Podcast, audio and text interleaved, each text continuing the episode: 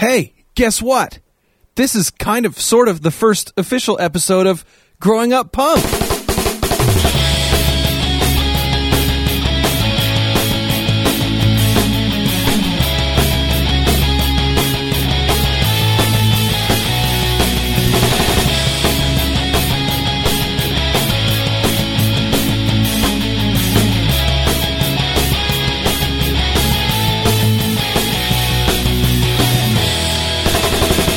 So I say kind of sort of the first official episode of Growing Up Punk because Aaron's not here. It's just me, David, and uh, in a few moments here, you're going to hear my interview with a guy who's been on the show a couple of times back when we were known as Music to My Peers.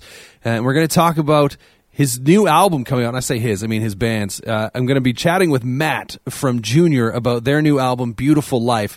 Uh, in just a few seconds here, you're going to hear that interview. But first, we got to get, you know, that kind of housekeeping stuff out of the way. Uh, so, if you want to follow us on social media, you can find us on Twitter and Instagram at Growing Up Punk. Uh, you can also find us. Sorry, that's wrong. Instagram is at Growing Up Punk. Twitter is at Growing Punk Pod, uh, and then you can find me on Instagram and Twitter at David Growing Up. And if you want to find Aaron on Instagram at Aaron Grew Up Punk, they're all different. Would have been sweet if we could have got that all the same. But you know what? It's the way it goes, right? Uh, and also, wherever you're listening to the show, make sure you know you, you subscribe, you give it a rating, a review, that kind of stuff. Especially if you're listening on uh, Apple Podcasts, that'll help get the show into more ears. Especially if you leave a rating and a review. And yeah, just tell your friends about the show because we'd like to grow it. We're growing up, punk. We'd like to grow it. And if this is your first time listening, basically the show is this: uh, we talk about music punk rock specifically, or stuff that follows under the or falls under the punk rock umbrella. Uh, our regular co-host of mine, Aaron, and myself, we both grew up listening to punk, so we tend to talk about you know a lot of the stuff we grew up listening to, as well as some new music. But anyway, without further ado, I don't want to waste any more of your time. This is my interview with Matt from Junior on Growing Up Punk.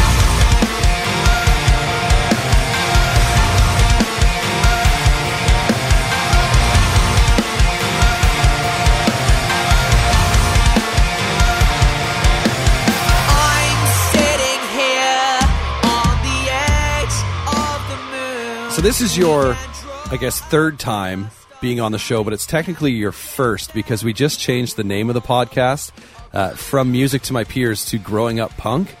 And, oh, cool! Yeah, so so to lead that off, I'm going to ask you a question that's going to take you way back. I'm assuming to when you were much younger. But do you remember what the first like punk band or punk album, anything that could be labeled that that you listened to that got that that got you into the music? I mean, so it's kind of a, it's, a, it's kind of a loaded question because, like, I know, because uh, obviously for some people punk's quite sort of territorial Sure. and what Yeah. sort of counts as punk. I mean, like if we're sort of saying that, like if we're talking about entry level, like let's if I'm broadening the horizons, like metal as well, and the sort of like like you know hardcore punk sort of Right. metal sort of thing. Like very very early on, one of my favorite bands was like Avenged Sevenfold. Sure. Like really really you know. Uh, but I remember just liking the sort of uh, that they had like big choruses more than anything. I wasn't too bothered about it being like you know metal and you know like I remember hating the first record. We didn't do any singing, but um, I uh, yeah, and like I mean, so they, they were like my first one, sort of like let's say sort of like rock entry level. Sure. Uh, but first punk. I mean, my dad um, is really into a lot of sort of British punk bands, so obviously like the Sex Pistols. But I remember re- he he used to play Buzzcocks a lot, and I remember we, we went to go see Buzzcocks actually um, before obviously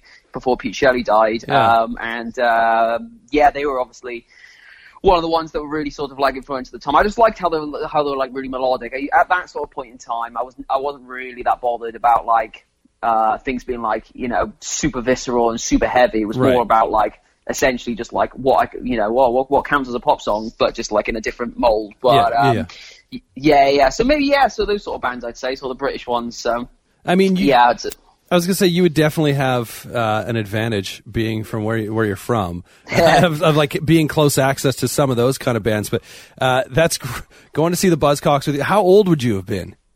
Um. Oh, that's a really good question. I mean, I was. It was actually quite a lot later uh, that we actually went to go see him. I think I was like 13, 14, Okay. around that sort of age. Yeah. Um, yeah, I'd say if that that sort of works out. So timeline wise, That's um, so but I remember it being really cool. I I, I, remember it being quite weird because uh, it was it was so I, I hadn't been to many gigs before that because I it was actually quite late that I started going to gigs. Well, I don't really have much of a gauge of other people when Right. they go to gigs, but uh, I remember my first ever gig uh, was like when I was like 11 or 12, and uh, that was to go see um, DragonForce, um, which is, uh, you know, Yeah. there's first gigs and then there's going to watch DragonForce, which is something completely, you know, which is kind of something, you know, a little bit uh, out there. But Right. um, yeah, yeah, I remember it being quite weird because, like, obviously at that show, the age demographic was quite like relatively young, and this obviously going to Buzzcocks, it was a lot older. Like Right. people were, it was lots of sort of middle-aged punk rockers, and um, that was quite a weird sort of like juxtaposition for me. But it was cool to see. It was a cool yeah. change of atmosphere.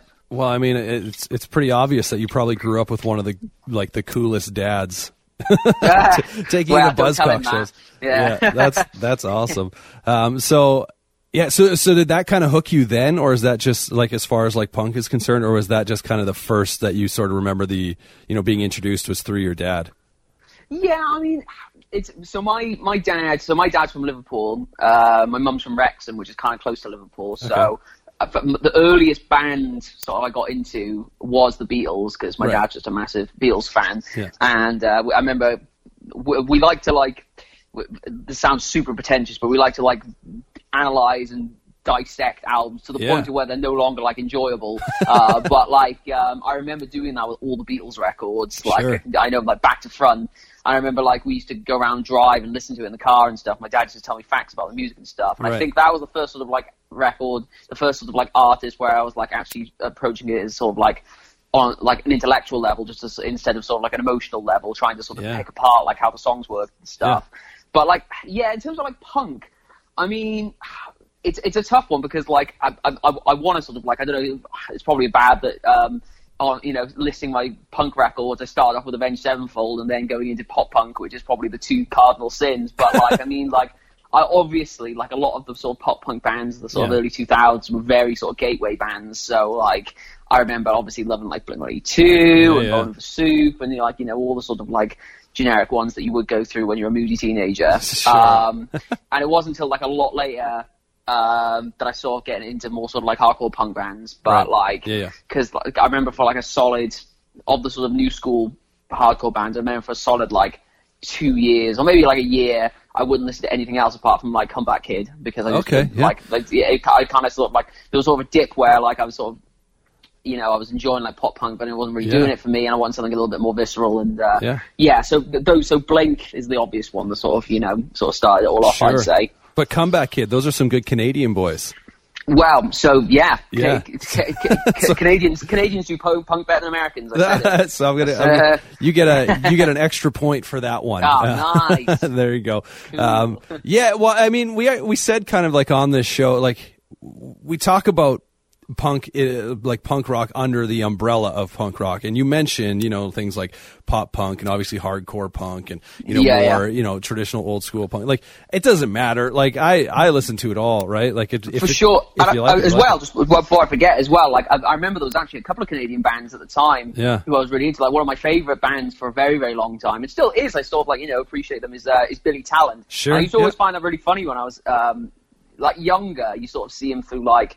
Uh, you know, they were like emo band inverted commas Right. before we sort of, you know, before listening to like Sunny Day Real Estate and seeing like, wow, these guys are actually sad. But like, um, but I remember, um, uh, but then, like when you see interviews with, with Billy Talent and bands like them and bands like My Chemical Romance, just none of them refer to themselves as emos. Like, oh, we Right. see ourselves like a punk band. We're just like Yeah. a, a punk band, you know. And like later on, I sort of learned to appreciate they were just essentially a punk band. I mean, like Yeah. yeah, obviously his high pitched vocals and you know, but they were they were they, they were just like a, they were obviously really influenced by like their their old school punk records, and Yeah. uh, they just did they just did it in their own way, you know, which I always think is is like admirable in itself. Well, it's interesting to me that you, you know, you, like, because I don't think I ever really thought of Billy Talents as an emo band because when I when I heard them, what they actually reminded me of was a more like really quite polished, uh, maybe watered down a little bit version of At the Drive-In.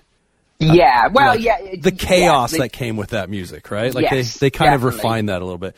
And um, actually, recently, this is um, I, I don't know how how into you know going on YouTube and watching live performances you are, but uh, th- like how into it you are. But um, a few months ago, Billy Talent actually they went on uh, a YouTube show thing called House of Strombo. So Oh, is that when they co- they didn't cover Bulls on Parade? Uh, Yes, that's what I was gonna talk about. Yeah, when they covered Rage Yeah, Against the Machine. Yeah, yeah. yeah, yeah. And they did. Um, oh, what did they do? They did, did they do Bulls on Parade? Yep, yep, it was Bulls on well, Parade. did they just do Bulls on Parade? I think it was Yeah, just is- Bulls on Parade, but I was like, when they said they were going to cover this Rage Against the Machine song, immediately I was like, oh, I don't know about this.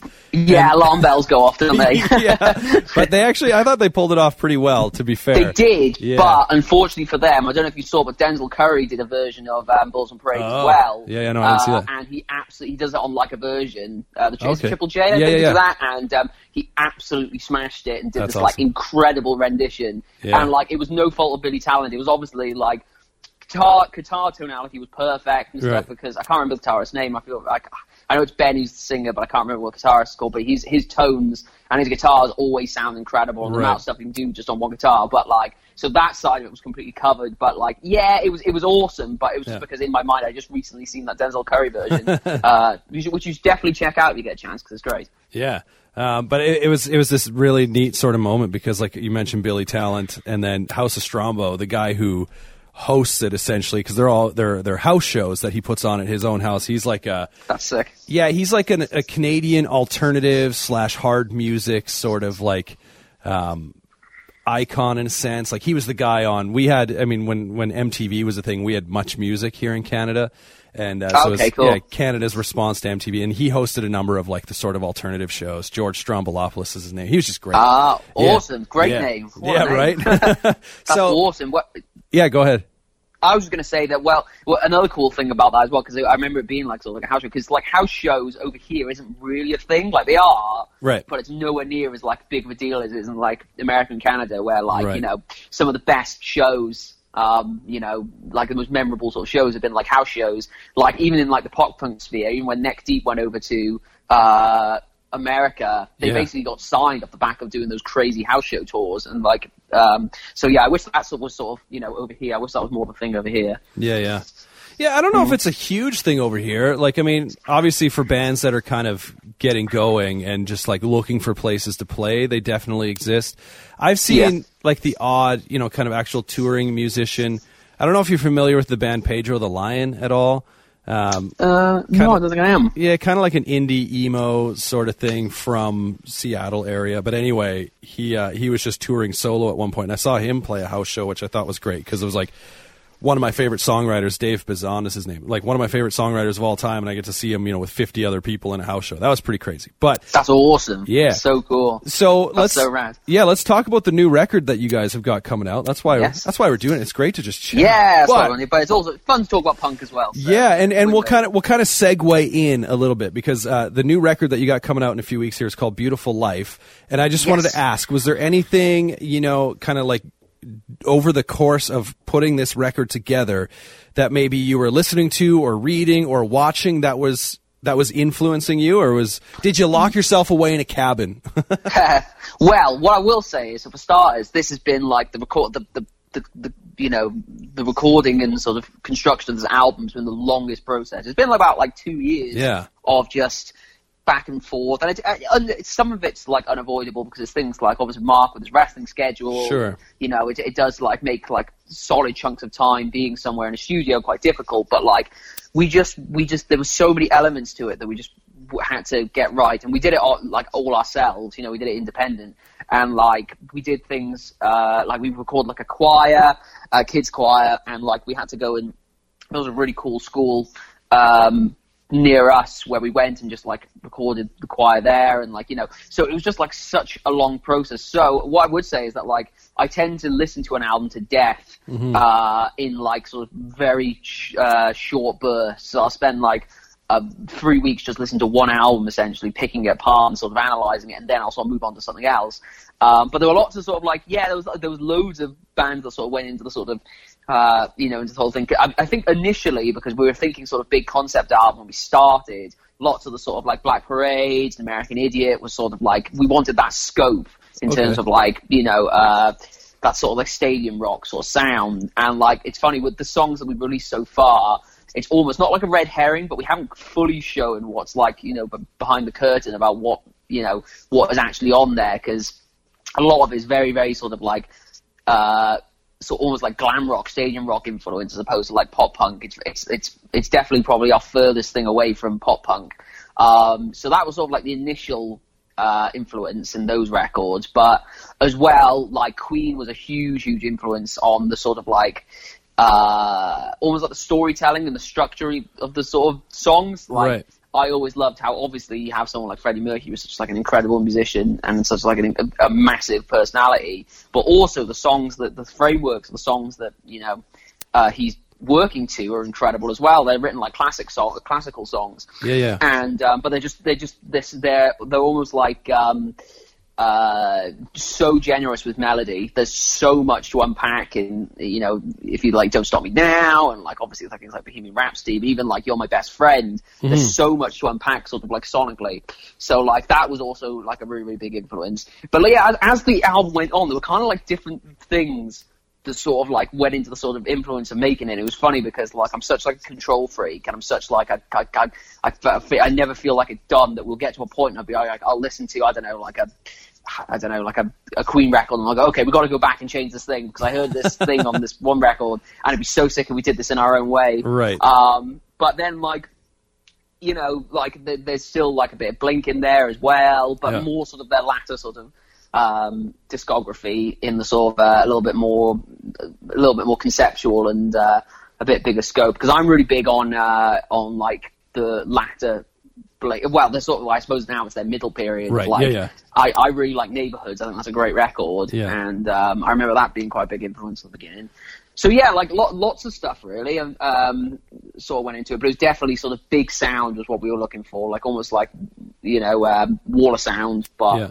Yeah. big scope. So yeah, So yeah, you mentioned a number of things in it that I want to I want to ask you about in a minute. But but first, um, you talked about how long it took to put this Yes. record together, and I mean, "Day of the Dead" that was a song that you released as a single. You know, like Yes. it seems like forever ago now. I don't.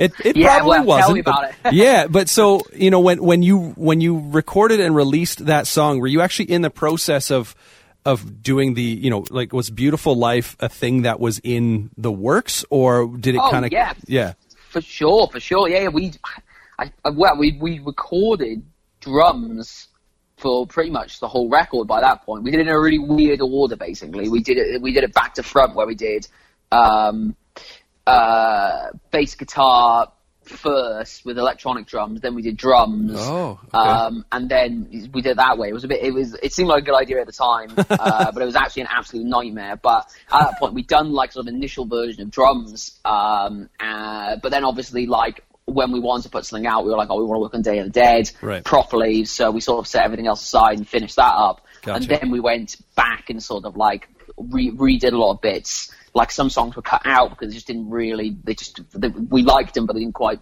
feel you know strong enough. So Yeah. we just thought it was better to be like because I've always preferred like a tighter you know tighter album package than like you know just lots of songs. But Yeah. um, I uh, yeah, so like it was funny because Day of the Dead, it was almost like in terms of like very very basic structure of how it was written, was one of the later the sort of latter songs to be written for the record. But it just so happened that it ended up being the first one that came out because a lot of it changed as we went on. So, So, we yeah. well, I was gonna say, did you did you record like start the process with you know bass to electric drums? Was was that done because of like Mark's schedule, or what was what was the thought process behind yeah, that? yeah. So it was it was because it was initially it was because of Mark's schedule because we knew he was away for a big chunk of time, and if we got it down, then it would almost give us this sort of incentive to finish it. But Right. the problem is that like, uh, I mean, like um, it sounds super pretentious that like talking about like you know like a vibe or a feeling with songs, but like drums. For drums to like lock in with guitars, it's quite hard to do it in reverse. Like to, you usually start with the drums for for a reason, Yeah, so yeah. that, like the drums, the bass and guitar sort of lock in. We were very, very lucky that Cy, our drummer, is like incredible and he made it work and really feel it anyway. But um, it, it, it was, it was, yeah, it was, it was, it was a little bit difficult to sort of lock into.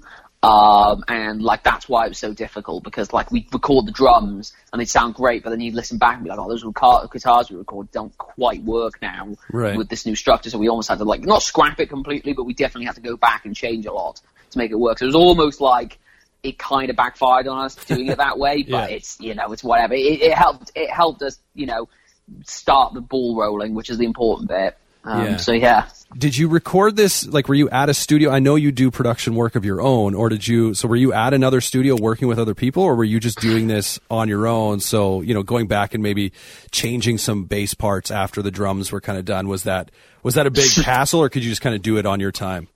So it was kind of, it was so basically all the demoing and you know pre-production I did, and we did in just my house. Um, but then we've got a really good friend called Tim, Tim Vincent, he's called, and uh, he recorded the record, and um, he has a studio literally like 10, 15 minutes away from us. And it was funny when we did like Juniorland, we recorded that up in Sheffield, um, which is about like three or four hours away. So like you know we had we had to commit to that, and we stayed up there, and like whatever we recorded in that moment in time, you know that's what we had, and there's no going back. Which I remember we really didn't like at the time, which was one of the main reasons why we went to Tim because we knew that Tim was around the corner. So if we wanted to make any changes, then we could just literally call up and call him up and be like, "Hey, do you mind if we just do this within reason, obviously, because the guy's got to you know live." But um, uh, it um, it was yeah. So what happened was essentially is we booked like a big slot of time with, with Tim. That's a lot of T's in that sentence. Big, lot of time with Tim. Anyway, we booked a big slot, and then we do it in little sort of like bursts and go back for like two or three days and make some amendments. Two or three days again, and there would be times where like all the, the production, so like the, the synths and stuff I do here. And then, it, then Tim would import it into his project, and then sort of mix it into the project, which was good because it meant that, like, you know, we, for times where Tim was busy, there was still stuff to do, but it did make it sort of like a little bit fractured in that, like, obviously there was so much going on in so many different places. But like, luckily, because Tim's he's a he's awesome, he's so good at what he does, and you know, it, it helped having him so close, and we were already friends before recording. Um, that he got what we were going for, and like he was really into the project, and like it meant that we'd you know we'd come with him and be like, hey, do you mind if we just stick some strings on this now? And then he'd be like, yeah, sure, no worries. And then we could we could do that. So really beneficial that we did it that way. Right on. So you had mentioned Junior Land there, and you also mentioned, you know, a few minutes ago about being uh, influenced by albums like American Idiot and Black Parade, and then influences from Queen and all that kind of stuff. Like um, with, you know, like rock operas or, or what have you. Is there with with Junior Land? You know, there was there was a bit of a recurring theme through throughout the record. And then you know mentioning like I said Black Parade and stuff like that. Is there is there like a theme that works its way through this record at all, or is it just kind of a collection of songs that you wanted to flow from point A to point B? No, there's definitely there's definitely a theme. So I, I like to think so. Junior Land was quite introspective. It was very much sort of about our own experiences. I'd say in that like um, it was about when I I- you know I moved to uni and I moved to university. Sorry, and um, uh, Mark was was moving to America to wrestle. Yeah. and like it was a very not turbulent time, but it was like there was lots going on, big changes in our lives, and like it felt that the mu- the music sort of came naturally as a sort of you know as a byproduct of that. So it was it was a lot more introspective, and like it was about like home was the, one of the central themes, whereas like Beautiful Life. It still has that, and that like there's lots of our own experiences in there as well, but it's more so about um, the the other people's perspectives and how like um, I suppose the best way to describe it was we we wanted to understand the experience of people who are don't feel comfortable in their own skin, whether it's whether they're having trouble, you know, understanding their identity or their you know gender or like lots of sort of gender politics issues made its way into this into this record because it's obviously we we are all um, you know strong advocates for feminism in our band and like you know, I feel very strongly about those sort of issues. Um, and uh, I we we've got friends who obviously you know um, identify as different genders and stuff, and seeing the sort of like backlash from people who don't fully understand or want to take in that sort of like uh, how those how those kind of people live and what the negative sort of effects it has on them and how uncomfortable it makes them feel. We wanted to sort of like that was kind of almost the basis of being like we want to sort of like say like you know we want to be friend, you know, uh, open with these people as possible and be like, look, we, this is a, a, positive album. It's about appreciating like the beautiful things in life, and you should be happy just how you, you know, just how you are. Whatever you want to be, hmm. you be that, and don't let anyone sort of put you against that or like make you feel like you have to feel a certain way. If you want to, you know, if you want to identify as this, or if you want to feel a certain way, you do it because like only you can live your life. So it was about appreciating the smaller things in life that make it sort of beautiful, which is sort of like the concept, really. I'd say, right. sort of like a broad, and it, it, it, covers lots of sort of different issues in in the record because like there's things like um, I don't know if you know over there what happened with um, Grenfell Tower over in London where um, uh, a tower block was burned burned down mm. um, of, of flats, and it was a really really it was a really really big issue because our our the government which we have in at the moment um, basically was completely useless, right. and lots of people suffered, and it was a very, very, very difficult time for lots of um, disprivileged people, and it was so there's lots of sort of like kind of sort of political leanings on this record as well. So yeah, it covers quite a lot of ground. It's not quite as like uh, centrally themed as Junior Land was, and that you know that sort of level of introspective. It covers a lot more issues, but the the the, the center, you know, the, the most important bit remains and that like feeling comfortable in your own skin and just being yourself, which sounds lame, which sounds like sort of an after school special, but like it's it's important, you know. We feel it's important.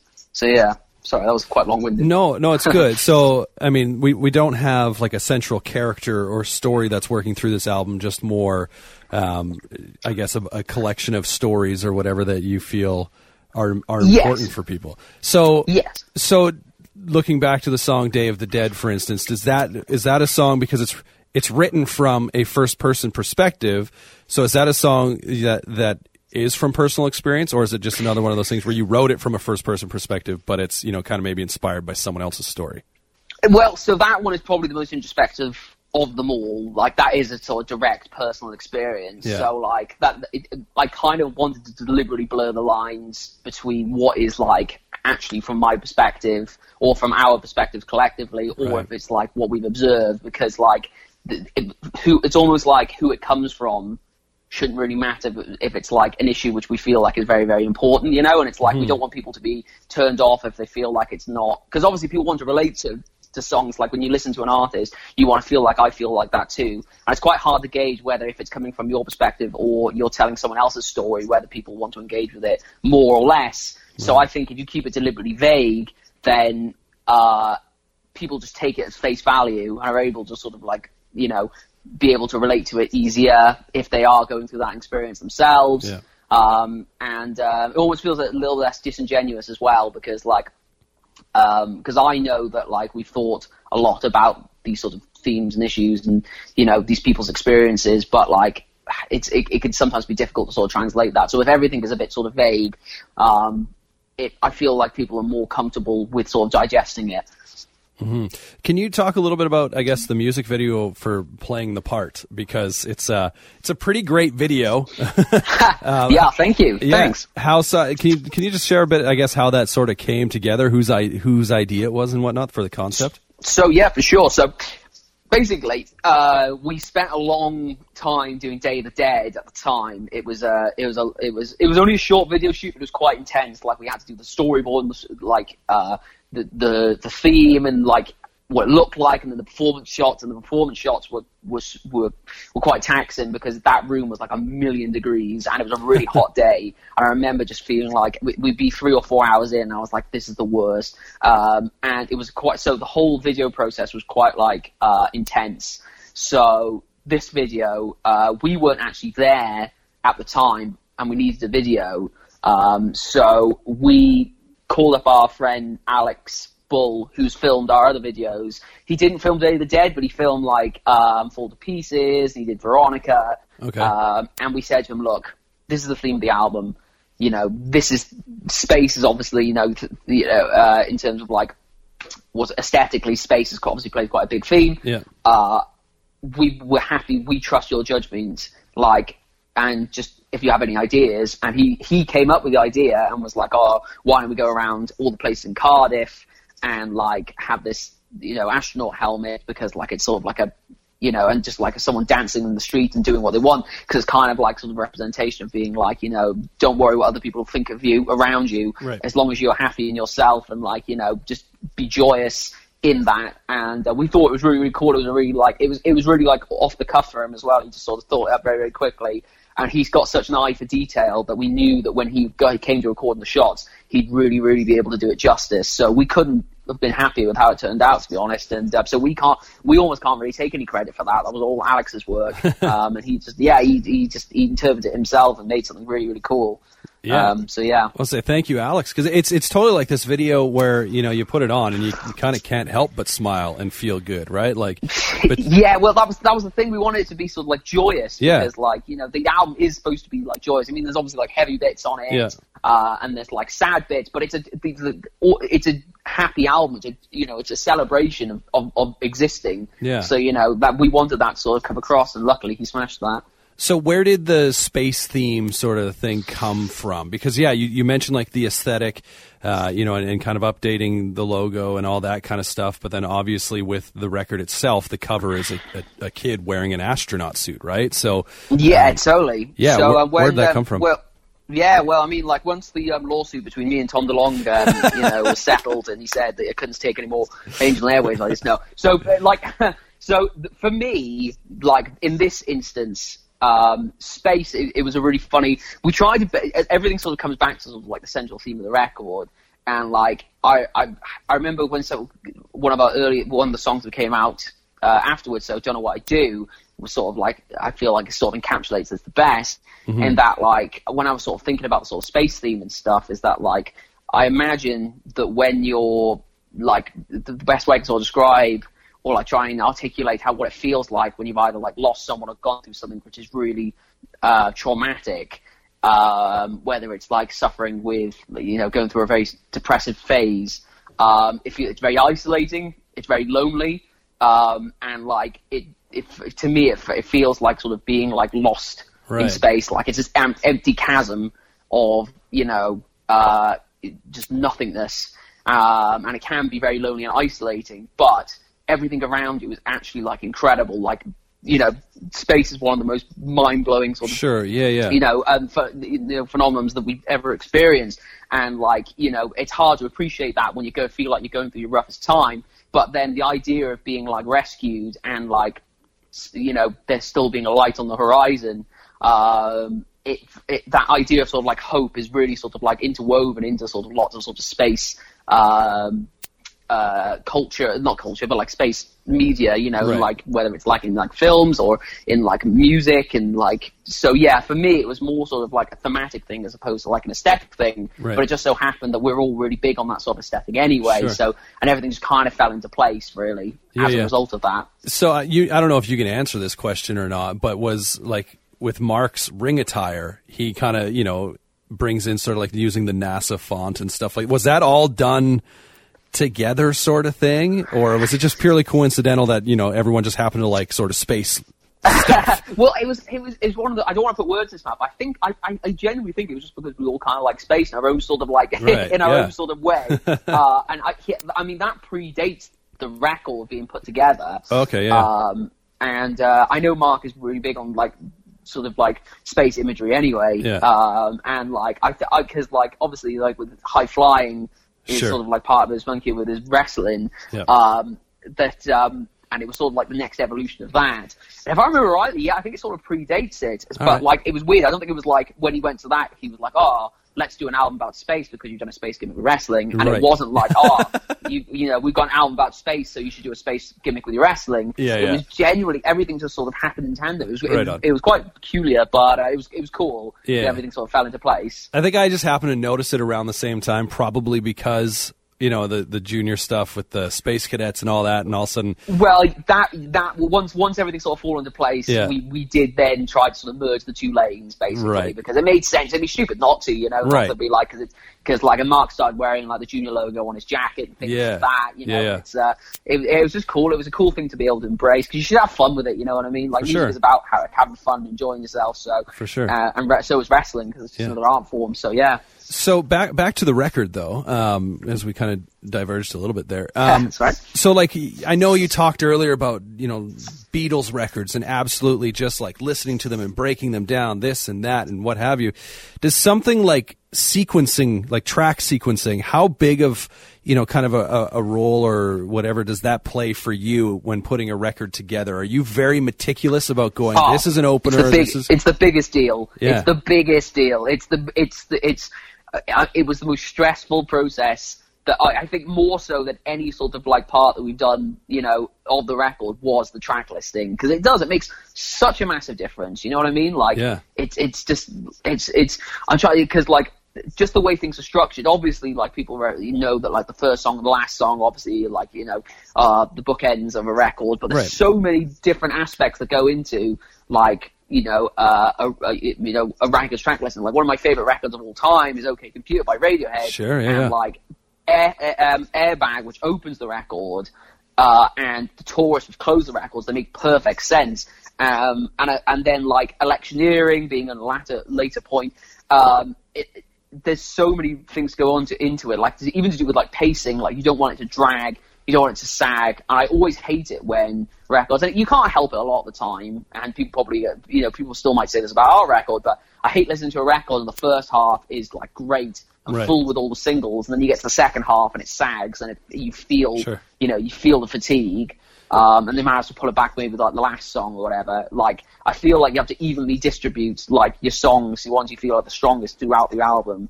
And uh, oh, we thought you know long and hard about does track listing. We knew the only things that were definite was the first song and the last song, right. and that was literally it, and everything else had to sort of fall into place naturally. And I think the track listing changed, like literally, uh, we were doing the artwork for the CD, and they were like, "Oh, what's the track listing?"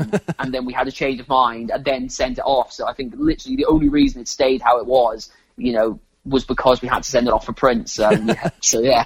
finally it was like, okay, we got to set this in stone. This yeah, we got no choice now. There's literally no choice. Uh, yeah. how, how great, how entertaining could it be though if you know you have a a track listing for the CD, a track listing for you know like the uh, oh. like digital streaming, just because you know there you kind of free form if you want, or so don't th- tempt me. Yeah, yeah. don't tempt me. I'm just going to keep changing it. it. yeah, do it. Go, give me more opportunities to change it. Right, but, um.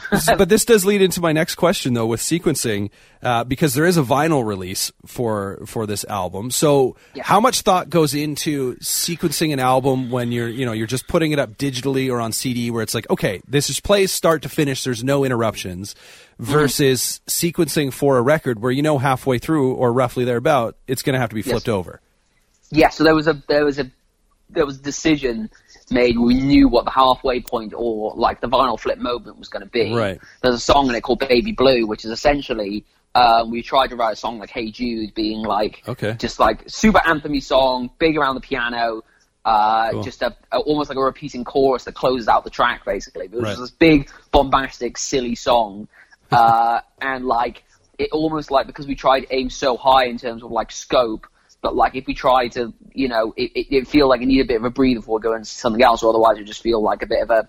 It would feel like how a Muse album feels like sometimes. So I love Muse; right. they're one of my favorite bands. Yeah. But you know where like you, you, they keep on adding things. They keep on yeah. adding like more strings, more more this, that, and that, and eventually reach a ceiling where like nothing nothing like surprises you or nothing like you know excites you because like if you got like space orchestras going on, then there's nothing. Where do you go from there? Yeah. Whereas like I feel like if you have a good respite in the middle and then follow up with a song which is maybe the complete opposite of that last song, you can right. kind of like s- save the pace and like keep things interesting. So yeah, we thought about the the vinyl flip, and luckily because obviously like with vinyl like timings because they've got to fit it onto the grooves you know yeah. like luckily it did work out where we could do it how we wanted to but uh, yeah that could have been disastrous well, if I didn't if I didn't get my way yeah I'm excited to hear it because like that's that's the thing like with vinyl a lot of times when I listen to you know pressing sometimes it doesn't really matter right like it's just kind of like yeah. okay it's a collection of songs but when an artist puts like that thought into closing side A um, you yeah. know, it, you can definitely pick up on that. I feel so. I'm kind well, of especially. I find it interesting when we're in the sort of like post vinyl era. Like obviously now people buy vinyl for like Yeah. the sentimental value or just to sort of support the artist.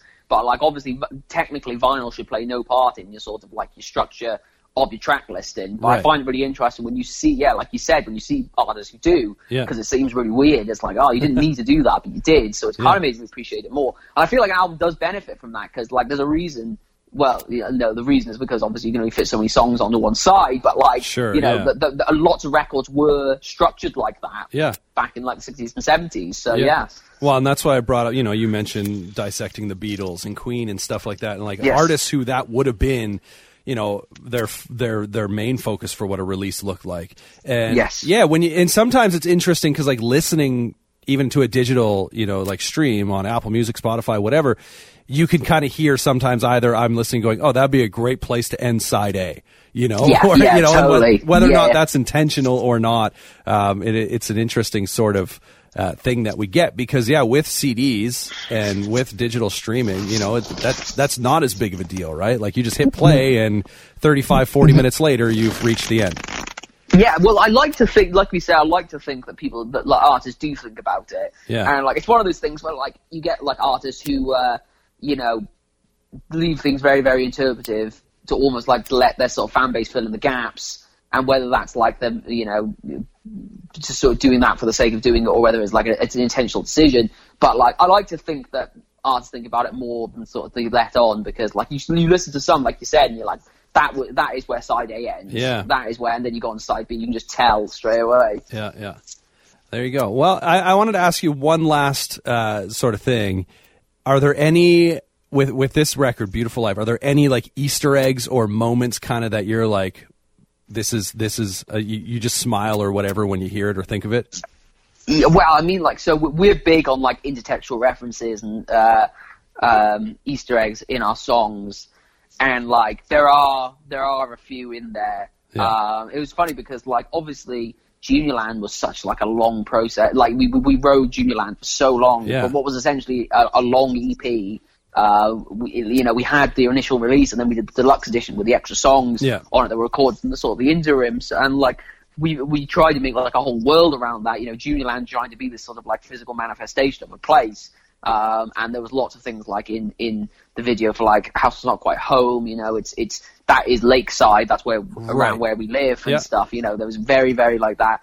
Um, I think that what you'll see initially on the surface is lots of sort of like intertextual references within itself of the record. Like you get like um, you'll get some references to like other songs on the record. Right on. There's a couple of like sneaky ones that like if you're like a hardcore junior fan, you'll you'll listen to and go, oh, that's that's a reference to like you know some of their earlier stuff. Yeah. But uh, yeah, you'll just have to wait and see. You'll have to wait and Yeah, see. for sure. But there's what I can tell you is there's lots of moments that make me smile just Great. because like it was, it was just a nice process to do and. Uh, uh, yeah, even though it was really stressful, I loved every minute of it. So Well, and I like that Yeah. in in that you brought up Junior Land because obviously there's uh you know like the the straight up lyrical copy and paste from one song to another, Yeah. right? But yeah, which, which that was because we ran out of lyrics now.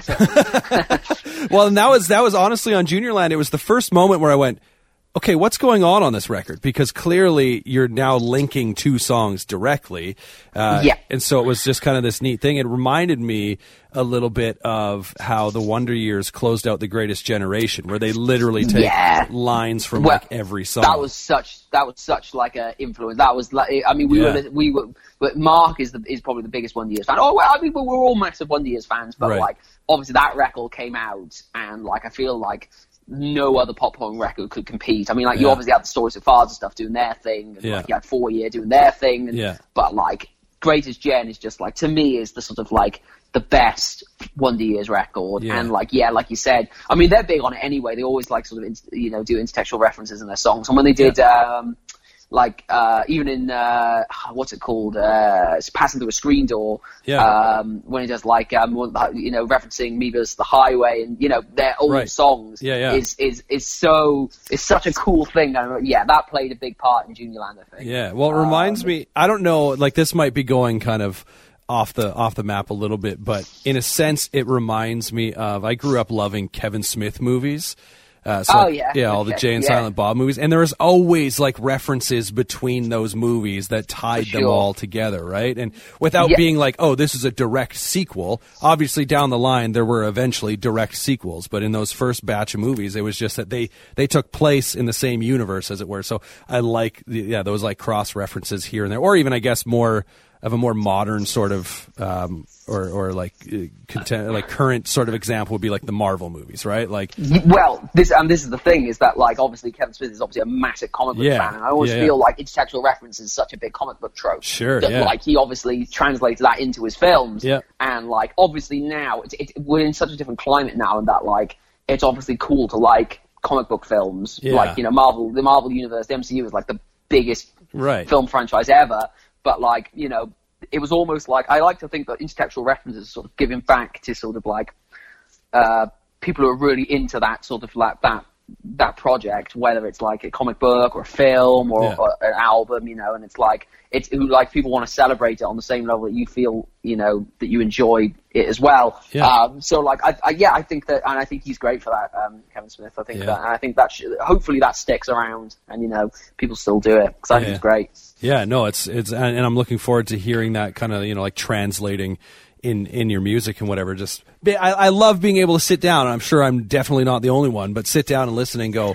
Oh wait, that's what he's talking about here and here or whatever. You know, like that's yeah, that's kind of neat tying it all together. So.